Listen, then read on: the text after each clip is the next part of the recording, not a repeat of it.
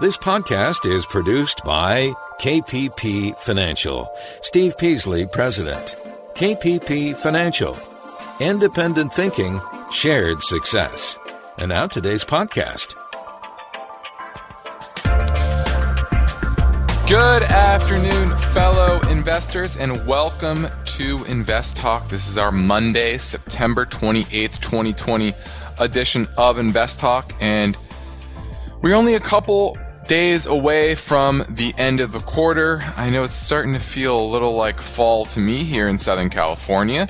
And the market is rebounding from the most recent sell off over the past few weeks on the hopes that there will be more stimulus. And this is not just coming from Congress. You know, Congress loves to spend. But you're also getting a Federal Reserve that actively Wednesday came out and said that they need fiscal help in order to keep the recovery going. Cleveland Fed President Loretta Mester said it was very much needed given the deep hole the economy is climbing out of. Jerome Powell, the Fed chairman, also said in a recent congressional hearing that more support is likely to be necessary. And even in their economic prognostications, they're expecting further stimulus. One of the members, Rosengren, he says that a trillion dollar stimulus is baked in to his forecast for the next year, year and a half. Now, the project, projections out of the Fed are is that unemployment will be 7.6% in the fourth quarter, down from 8.4% in August, and then drop all the way back down to 5.5 by the end of next year. But that's with stimulus. Some Fed members aren't as optimistic, though. Some think that it's going to take another surge in COVID cases in order to get Congress to act. That's certainly possible. But you have not seen a drastic sell off in markets in, in response to no deal yet. Right? Talked about last week how this week is the, the week. Congress goes on recess at the end of this week. And they do not come back until after the election, mid November. So typically, votes aren't made after that. Now, there hasn't been quite the big sell off like in financial crisis. Remember in the financial crisis when there was the, the TARP program was going through Congress and the market sold off when it didn't pass dramatically? What did that do? That led lawmakers to go back to the table. Go back to the drawing board.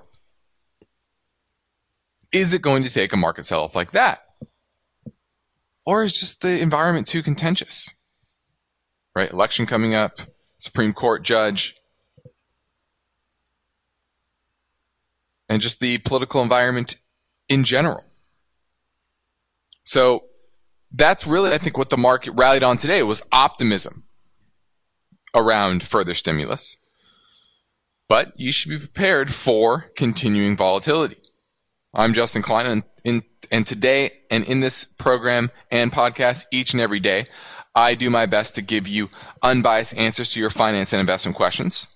I know you want ideas, information, perspective in order to develop strategies that will get you to your goals, help you reach your own particular version of financial freedom and everyone's different, right? What their final goal is, what their current situation is, what their risk tolerance is, uh, how much time they have to put in it themselves versus hiring somebody else or just straight up indexing. There's a lot of ways that you can go about this investing game. So that's what I'm going to help you with today. 888 chart 888 4278 is how you get through and ask your question on today's show. Let's take a quick look at the markets. The S&P was up 54, 53 points, so about 1.5% or so. NASDAQ up a little bit more, about 2% or so. Small caps, that was up uh, over 2%, so pretty nice day on the small caps. And you saw early on, value was outperforming growth, but by the end of the day, you saw, let's see, I think it closed. Yeah, that's why. I missed one. There we go. Yeah, by the end of the day, growth actually outperformed value on the day. So will that reassert itself as the trend? We will see, I think, here shortly. Now I'm ready to take your calls right now. So let's get right to our first caller that came in after hours on our 24 hour listener line at 888 chart. Hey guys, Brian from San Diego again. Love the show. I had a question about an ETF today.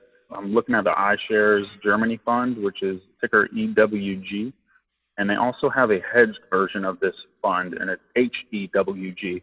And I was wondering if you would advise, or if you were investing in them, would you do both to protect against, you know, different fluctuations in the currency? Appreciate it. Thank you.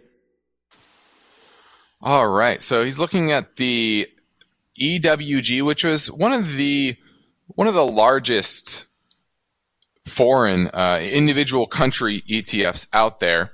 Uh, it's iShares, so you're going to get exposure to Germany here. But he's also looking at the WisdomTree Germany Hedged Equity ETF DXGE. And I, I'd have to look into this, but I imagine what it's doing is it's hedging out the currency risk. When you invest in any foreign market, in this case, Germany, in this case, the euro is what you are going to be exposed to right? Because you're investing in German companies. Most of those German companies have most of their earnings within the European Union, which are denominated in euros. So if they make more money, right, the companies within this ETF make more money. The top weighting is Siemens, second is Deutsche Telekom, third is Daimler, fourth is SAP, fifth is BMW. Okay. So most of their business is denominated in euros. So if the euro increases in value in relation to dollars, when you translate that back to dollars, you get more dollars. Right? So you have currency risk and the vice versa is true as well. Right? If the euro falls in value, you translate that back to dollars, well, you're getting less dollars. So you have currency risk there. So the big question here is what do you think is going to happen with the dollar? The dollar continues its downward slide, which I think it will. I think it's becoming more like Europe and less uh, you know, and, and that will bring, uh, I think, the currencies more to parity. I think this will make the euro rise in relation to the dollar, so I wouldn't need to hedge it. So I would just go with the EWG if you're looking to get exposure to Germany. Now you're listening to Invest Talk. I'm Justin Klein. The summer is over, but managing risk and balancing your portfolio correctly never takes a break.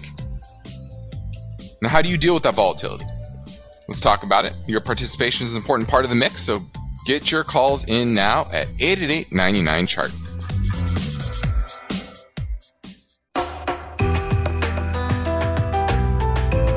It's an Invest Talk Monday. Justin Klein is here in Questions Live. How is your portfolio doing? Are you prepared for continuing volatility? You've got questions? Call Invest Talk 888 99 Chart. Let's go to Alex in Washington, D.C., looking at NextEra Energy. This is a utility company. Do you own it? Are you looking to buy it? Yeah. So first of all, I love the show, Justin. Um, thank you for having it available on the podcast. Um, yeah. So I'm looking at ticker symbol NEE, NextEra Energy, and um, basically, yeah, I'm looking to buy. Uh, just want to diversify. I'm a little, you know, too tech heavy. So I'm looking mm-hmm. at this. So two questions with this one, really. Um, one is I know that they're going to have a stock split in October, so I wanted to see what you anticipate there. You know, kind of learning from like what happened with Apple and just two, just you know, just your general future outlook on this company with, um, you know, renewable energy and and that sort of um, energy moving forward. So um, yeah. Well, first off, I, I almost ignore stock splits. Uh, I know recently they have definitely helped uh, a lot of novice investors get into stocks at seemingly lower prices, but it doesn't change the valuation on these companies. So uh, to me, that wouldn't matter. What would matter most is valuation as well as the, the future growth of, of the business. Now, if you look at uh, NextEra Energy. They've been growing pretty consistently for an extended period of time. 2014 made five dollars and thirty cents a share, and next year they're supposed to make almost $10 a share. So almost doubling their earnings in, in seven years on a utility company is very good. A lot of that is on the back of clean energy. They operate in Florida, which is to me a, a great place to, uh, a great place to operate as a utility. There's a lot of growth in that area. I think a baby boomers retiring, and uh, I think it's uh, you know it's the Sun Belt. So um, I, I actually kind of like it. And the question is valuation. I think it is uh, a little expensive here. Uh, you're talking about enterprise value is 18 and a half on a uh, on a utility. That's pretty expensive. It's one, one of the most expensive utilities out there. But if you're looking for utility with green energy uh, bent to it, uh, this is one of the better ones. Yields only 2% but certainly is expensive at these levels. But it deserves a premium, right? It deserves to be trading at higher than most other utilities. Why? Because its return on invested capital, return on equity tends to be a little bit higher than average. It's over the last five years, it's been kind of in the, the low single digits, which is very good for utilities. So um, I like the business. It's just too expensive for me, and that's why I would wait on it sub 200 i think this is a great value. So obviously there's going to be some sort of split and you have to calculate for that. But right around where it was in march april i think it's a great value uh, a great company to get into then. Now at 284 i think it's a little too expensive for my taste. Thanks for the call alex. Let's go to rahud in north carolina looking at abev yeah. Hi justin. Thanks for taking my call. Yeah. Uh, i have a question around Sorry, I have a question with ABEV. Uh, the valuation looks uh, pretty good. And uh, there was a problem with COVID, uh, but uh, it's kind of, uh, I mean, because it's going to be summer in South America, it should, I think, improve. The stock prices will improve. Mm-hmm. And the second question was, other than munis, munis and treasury bonds, are there any other securities which have a uh, which have like tax advantage in the taxable account. Are there other type of investments you're saying that have tax advantages? Other type of securities uh, that have a tax. I mean that that have a comparative tax advantage uh, if invested in a taxable account.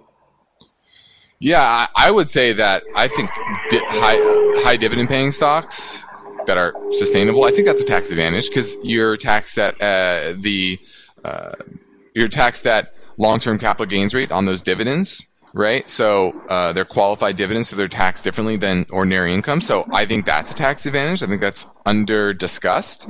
Um, but for the most part, no, those are, are, are, are, are most of the ones that are tax advantage. Now the big question is, Road, are you in a high tax bracket or the highest tax bracket? Yeah. You are okay. Well, then that would uh, make sense for you. You probably want to look as well into not just ones in your state. There are other ones, especially states that do not have income tax, uh, where the yields can be higher. Uh, think of Florida, for example, is a good example. And so, um, if you want to discuss that further, just send me an email and we can we can talk about that. But uh, Ambev. Ambev, the issue with Ambev is that it's domiciled in Brazil and it's a Brazilian business and their economy is suffering dramatically as well as the currency. So this goes back to your currency risk here. Uh, it looks cheap in relation to past revenues and stuff, but if the currency is declining, then I would pass on it and the stock, the, the chart looks terrible. So I would wait on Ambev. At some point, it's going to be a great value, but not yet. Now, my focus point today concerns the story Blue Cross Blue Shield has reportedly reached a tentative $2.5 billion antitrust settlement. We're going to get to that after the break and what that means for the sector as a whole. But we're taking your calls now at 888 99 Chart.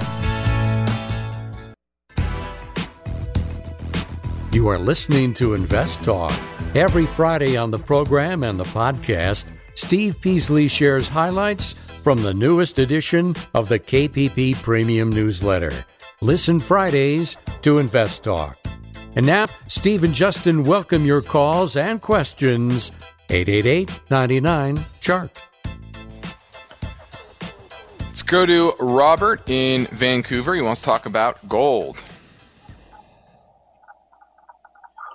Hi. Uh, so I got a question about gold, silver in general. It mm-hmm. seems like it's going down. I mean, is the is the run, the rally over?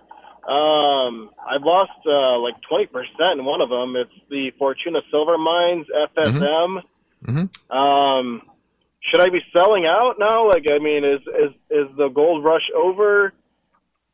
Well, uh, this is kind of what I've been saying for about two months now. Uh, I, there was a kind of a fever pitch. You saw it in the headlines on Bloomberg and in, in, the media, financial media about gold, and everyone's talking about it. You know, late July, early August, and that was an indicator to me that uh, maybe the the recent run was hitting close to an apex.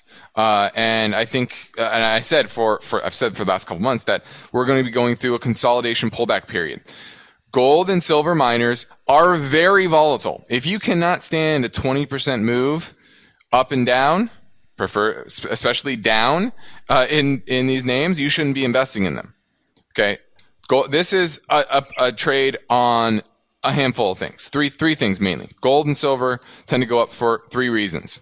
One is the value of the dollar. The value of the dollar going up or value of the dollar going down. Recently, over the past month or so, the value of the dollar has been going a little bit up even though since the beginning of the shutdown, it's been going down. So the trend overall is down in the medium term. Very short term, it's up. So that's why part of the reason you're getting a pullback. Number two, real yields. So if the Fed is, or the government doesn't implement another stimulus package, that could push real yields a little bit higher because inflation expectations are likely to drop some. So you could see more volatility in the space if there is not a deal. So understand that. Okay.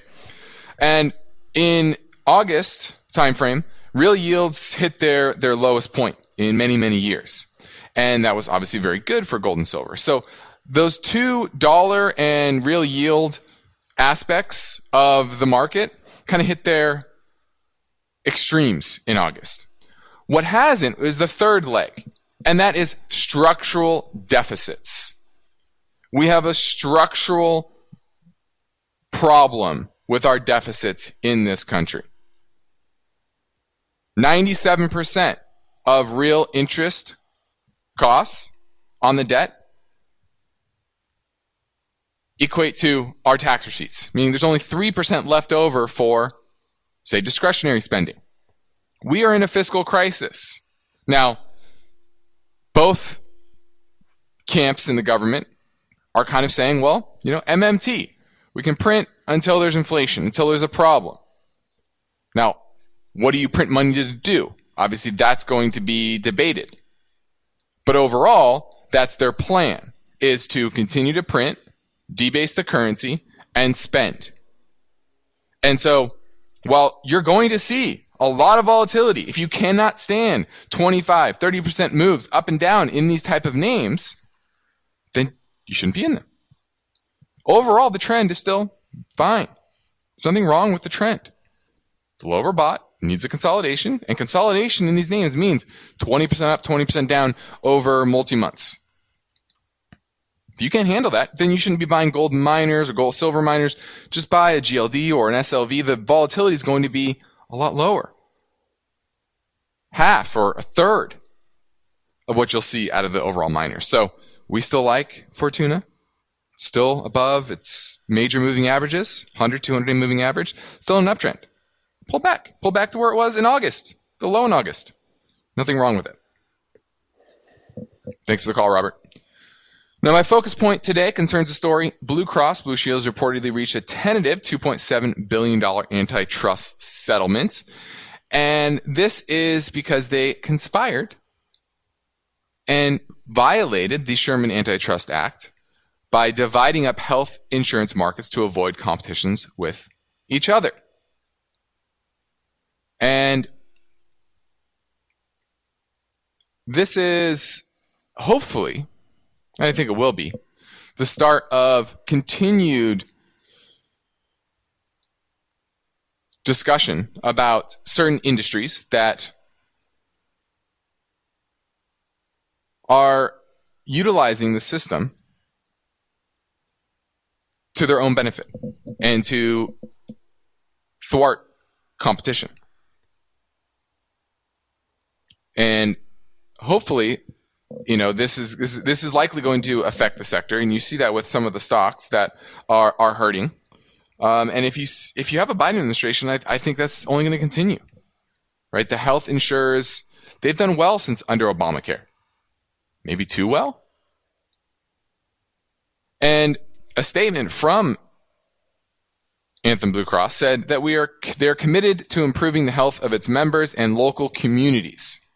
And this goes back to what I said with the fourth turning is that the stakeholders in the economy are going to be more important in the 2020s than the shareholders in the economy, even though it's starting out differently. But you're starting to see the trend that way. Uh, and that will certainly be important to watch is the regulatory environment that evolves over the next decade. Now, the next Invest Talk story that emphasizes this question is it too risky to put money in stocks right now? Can that be right? According to a Wells Fargo strategist, after excluding risk associated with the common the coming election, the newest coronavirus headlines imply a 2 to 4% downside from current levels. Steve will get to that story tomorrow, but for now, I'm Justin Klein and ready to take your questions live at 888 99 chart.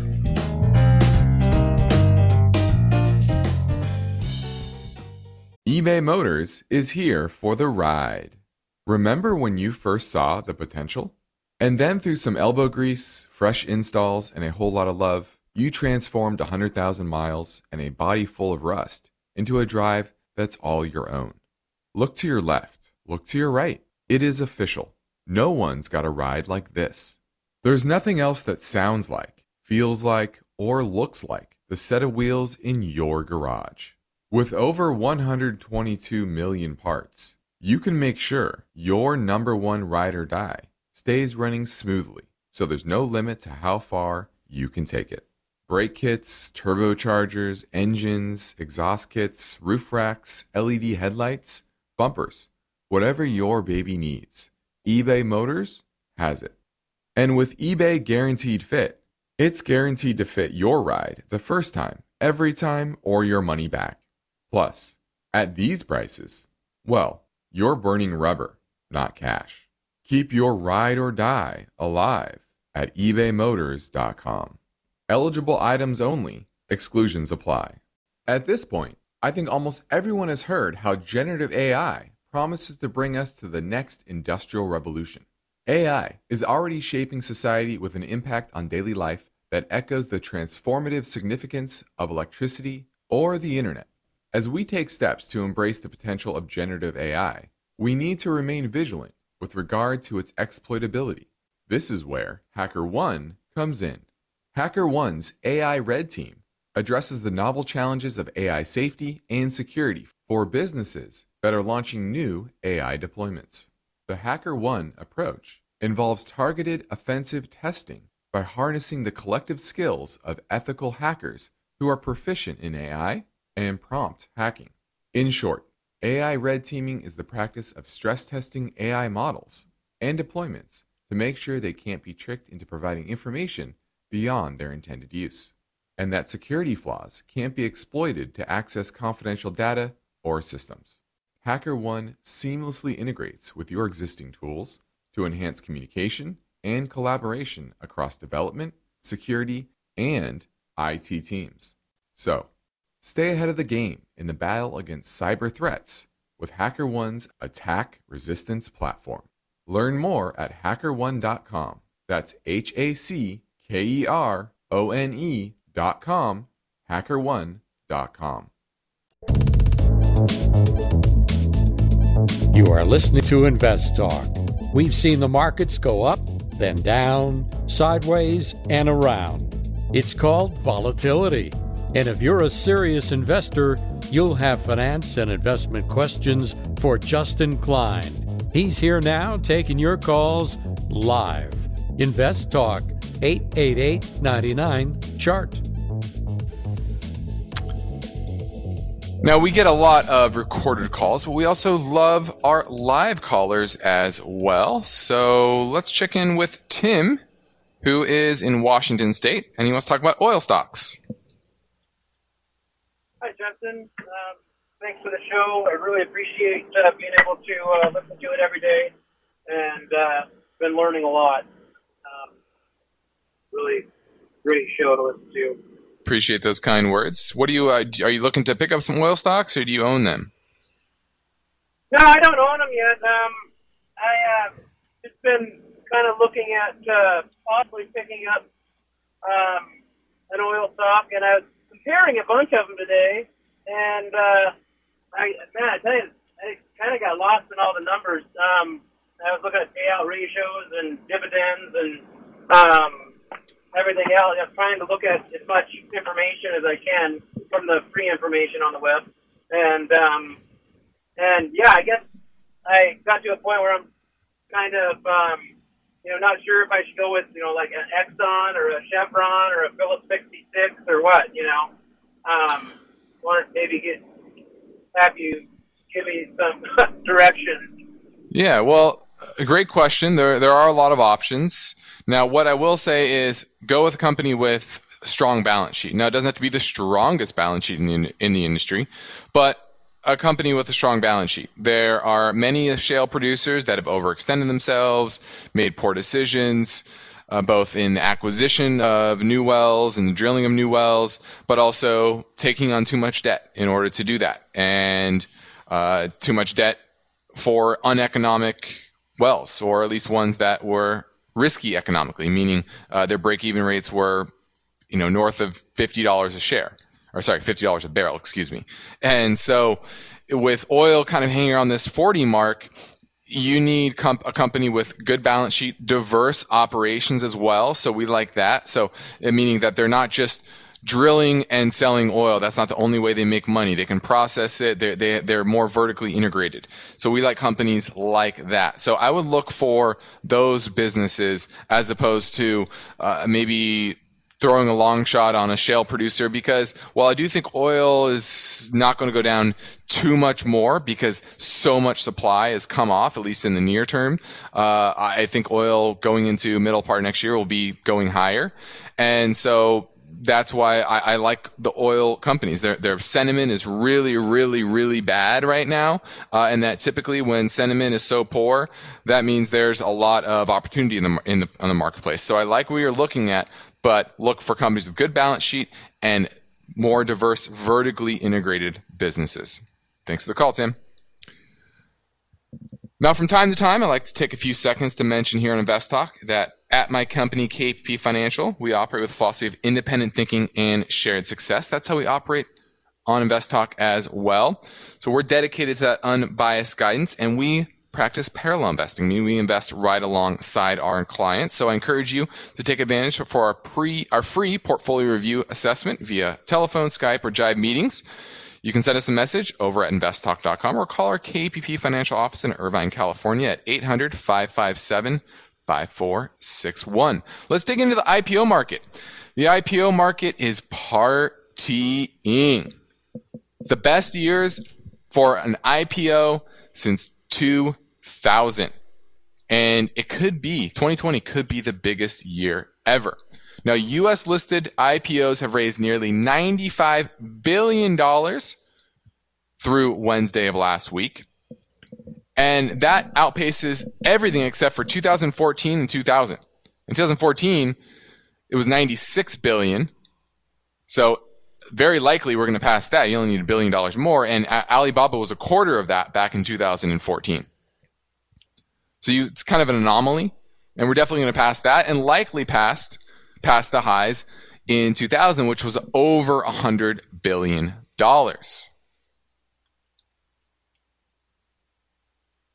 Now, the average IPO in 2000 was up 22% on its initial listing. This year, up 24%. Now, more than 80% of the money that has been raised through IPOs are in three sectors or three categories healthcare, technology, or a SPAC. special purpose acquisition company, which used to be frowned upon as kind of financial engineering, but not so anymore. Now, more than 235 companies have been listed on the market this year. 2000 was 439, so I don't think we're going to get to the total amount, but certainly the dollar amount will be surpassed.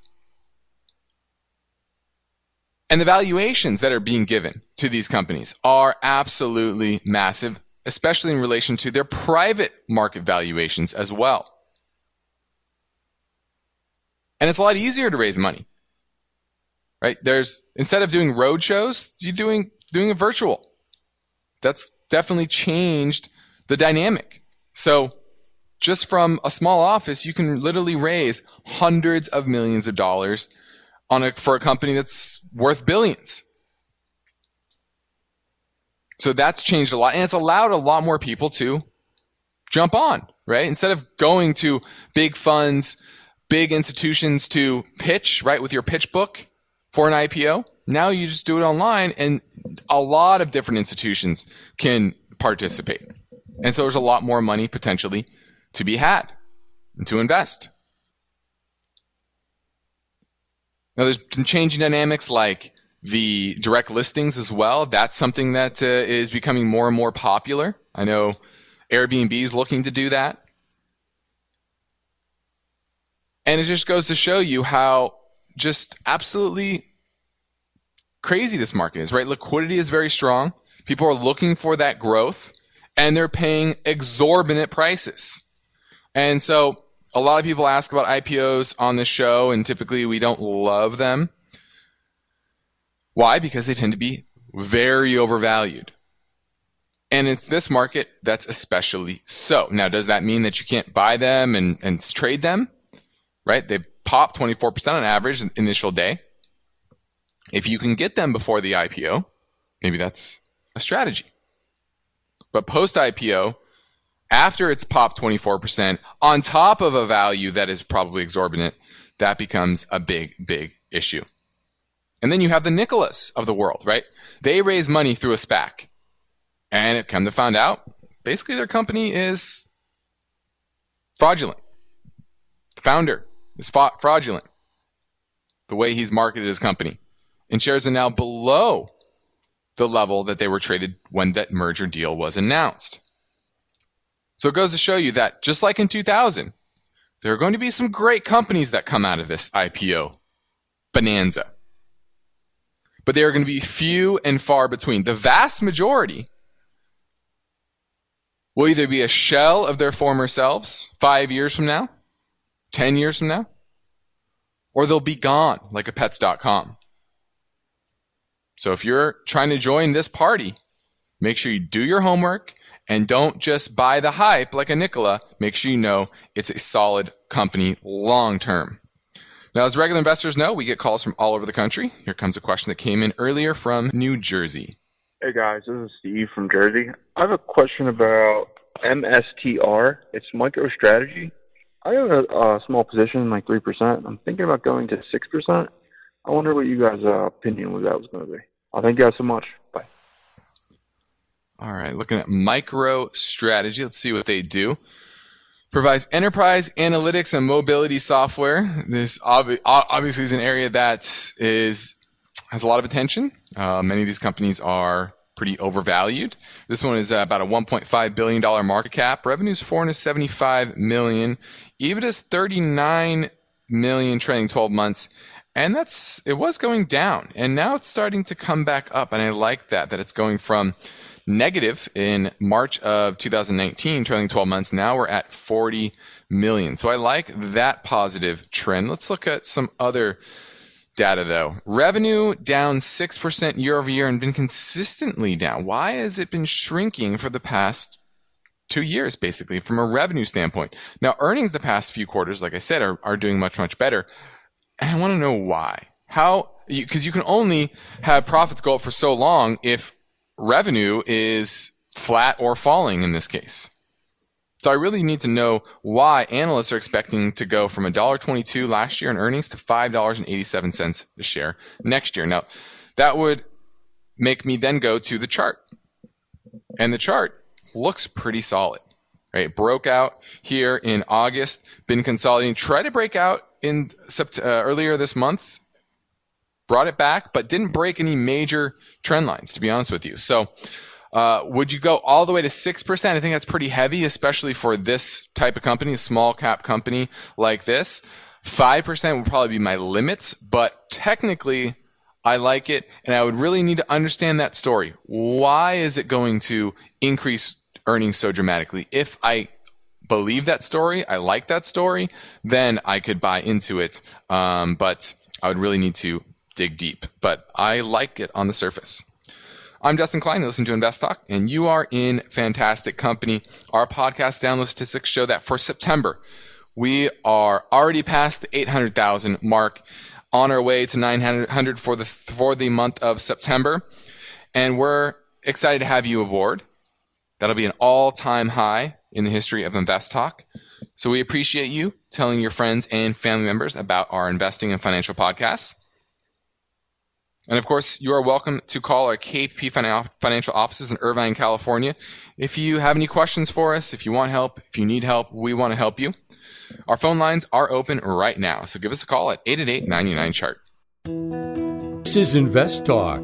Good news Steve and Justin have recorded another Rapid Fire Hour podcast. They take caller questions at a faster pace, but you still get their unbiased answers. In this special bonus show podcast, you'll hear responses to 34 finance and investment questions. The theme of the program concerns market processes, best practices for investors, and explanations of various terms and investment opportunities. So tell your friends, search Google Play, Spotify, iTunes, or investtalk.com for the free August Rapid Fire Hour. Independent thinking, shared success. This is Invest Talk, made possible by KPP Financial. Hey, Steve or Justin, this is Russ in Chicago. Quick question on covered calls. What is your opinion or recommendation on writing covered calls if, say, you have 100 shares of Altria, average $49, and it's currently trading at $39? The premium there is very little, if at all, non existent. So, do you take a risk and write it for below your average, or do you always write it above your average price. And I love your show. Thank you very much. Well, no, you you don't just base your call selling decision based on your purchase price. If you purchased it wrong, you purchased it wrong. You need to balance the premium that you're going to get, the risk to the downside of the equity as a whole, and the amount of time you want to hold. Right? Because you can go out a year plus, probably get decent premium on a 50 strike. Right now it's at 39.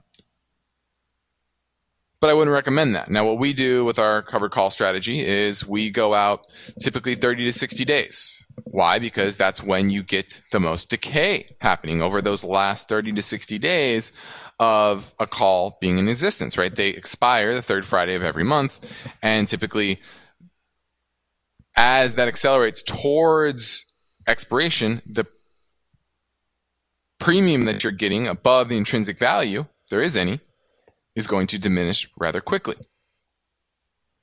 And so if it's at 30, it's at 39 right now, I would look at something like a 42.50 strike going out to November. Somewhere around 60 days, decent upside for the equity, talking about seven, eight percent. And actually, what would the premium be? I always like looking these up and seeing what type type of premium you can get, right? Because this is a type of company you would run a cover call. They pay 86 cents a share, uh, about six, what's that, 7% dividend yield.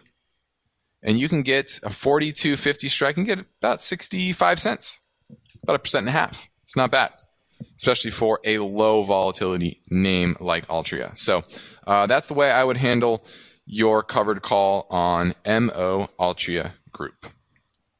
Now, I'm not sure if I can fit another color, caller question before the break, but I can try. Came in earlier at 888-99 chart, this time from Australia. Hi, Stephen, Justin. It's James from Australia. Just had a quick question around Albertsons, ticker symbol ACI. Just wondering if you think that's a good value play. Seems really cheap right now. Just wondering what your thoughts are. Thanks. Bye. All right, looking at Albertsons companies, they operate 2,252 stores under 20 different grocery banners throughout the United States in District of Columbia.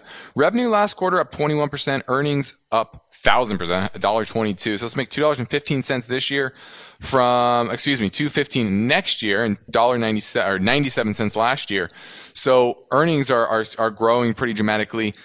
We like it. We own it for our, our managed accounts. We like it at these valuations. I think there's been a lot of, uh, people liquidating their position in Albertsons. A lot of private investors because a recent one IPO uh, in late June. And we like it around this 14 13 $14 mark. It, it, looks pretty cheap to us. $6.4 billion valuation. Enterprise value to only three. Big fan of Albertsons. This is Invest Talk. I'm Justin Klein. We have one goal here is to help you achieve your own particular version of financial freedom. And our work continues after this final break at 888 99 chart.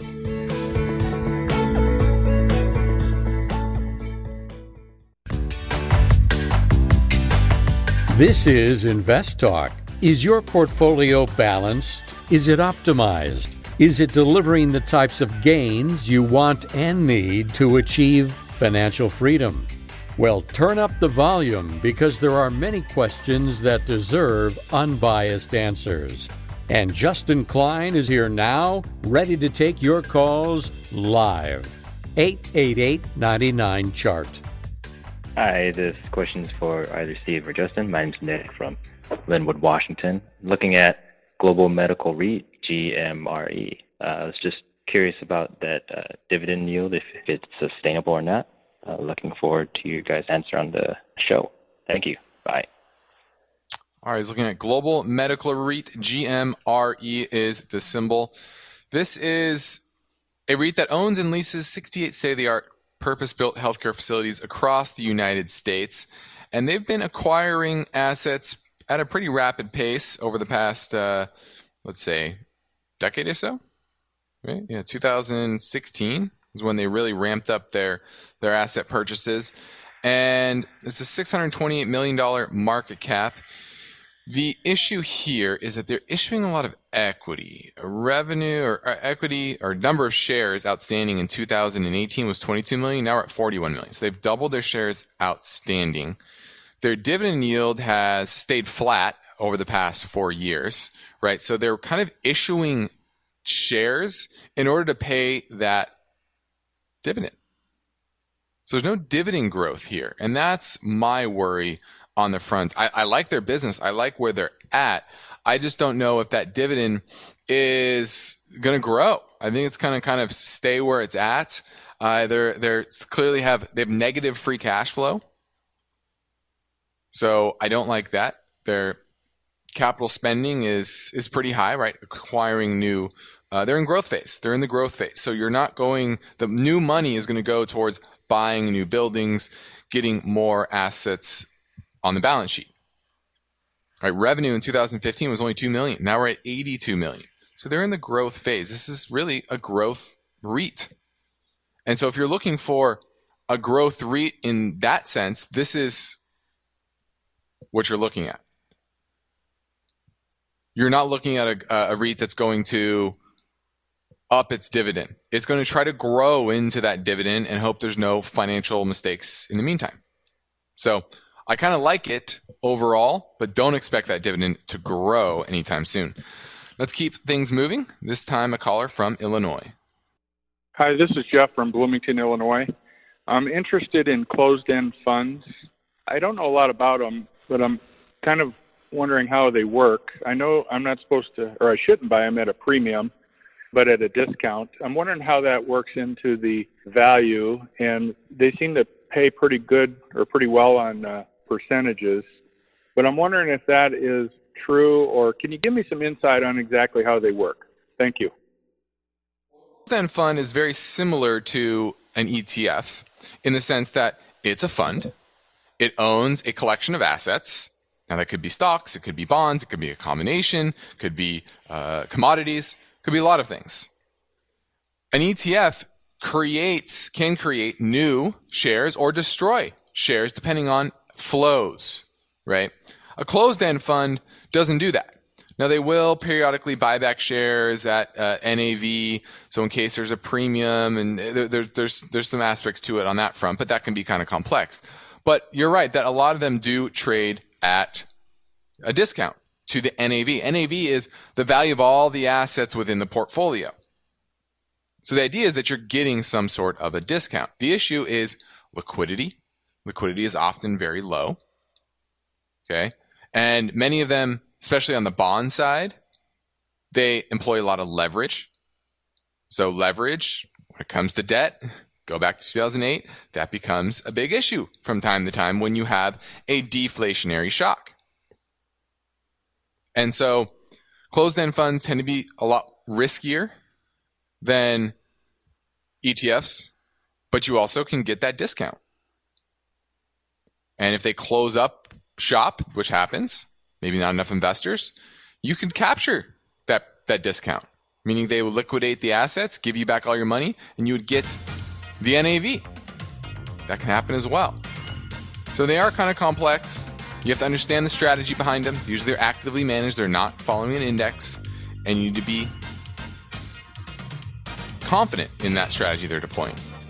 I'm Justin Klein. This completes another Invest Talk program. Uh, I'll return on Thursday.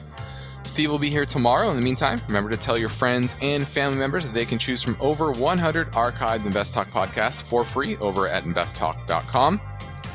Or they can check it out on iTunes, Spotify, or Google Play. Remember, you can also stream the show live from 4 to 5 Pacific Time on investtalk.com. Independent thinking, shared success. This is Invest Talk. Good night.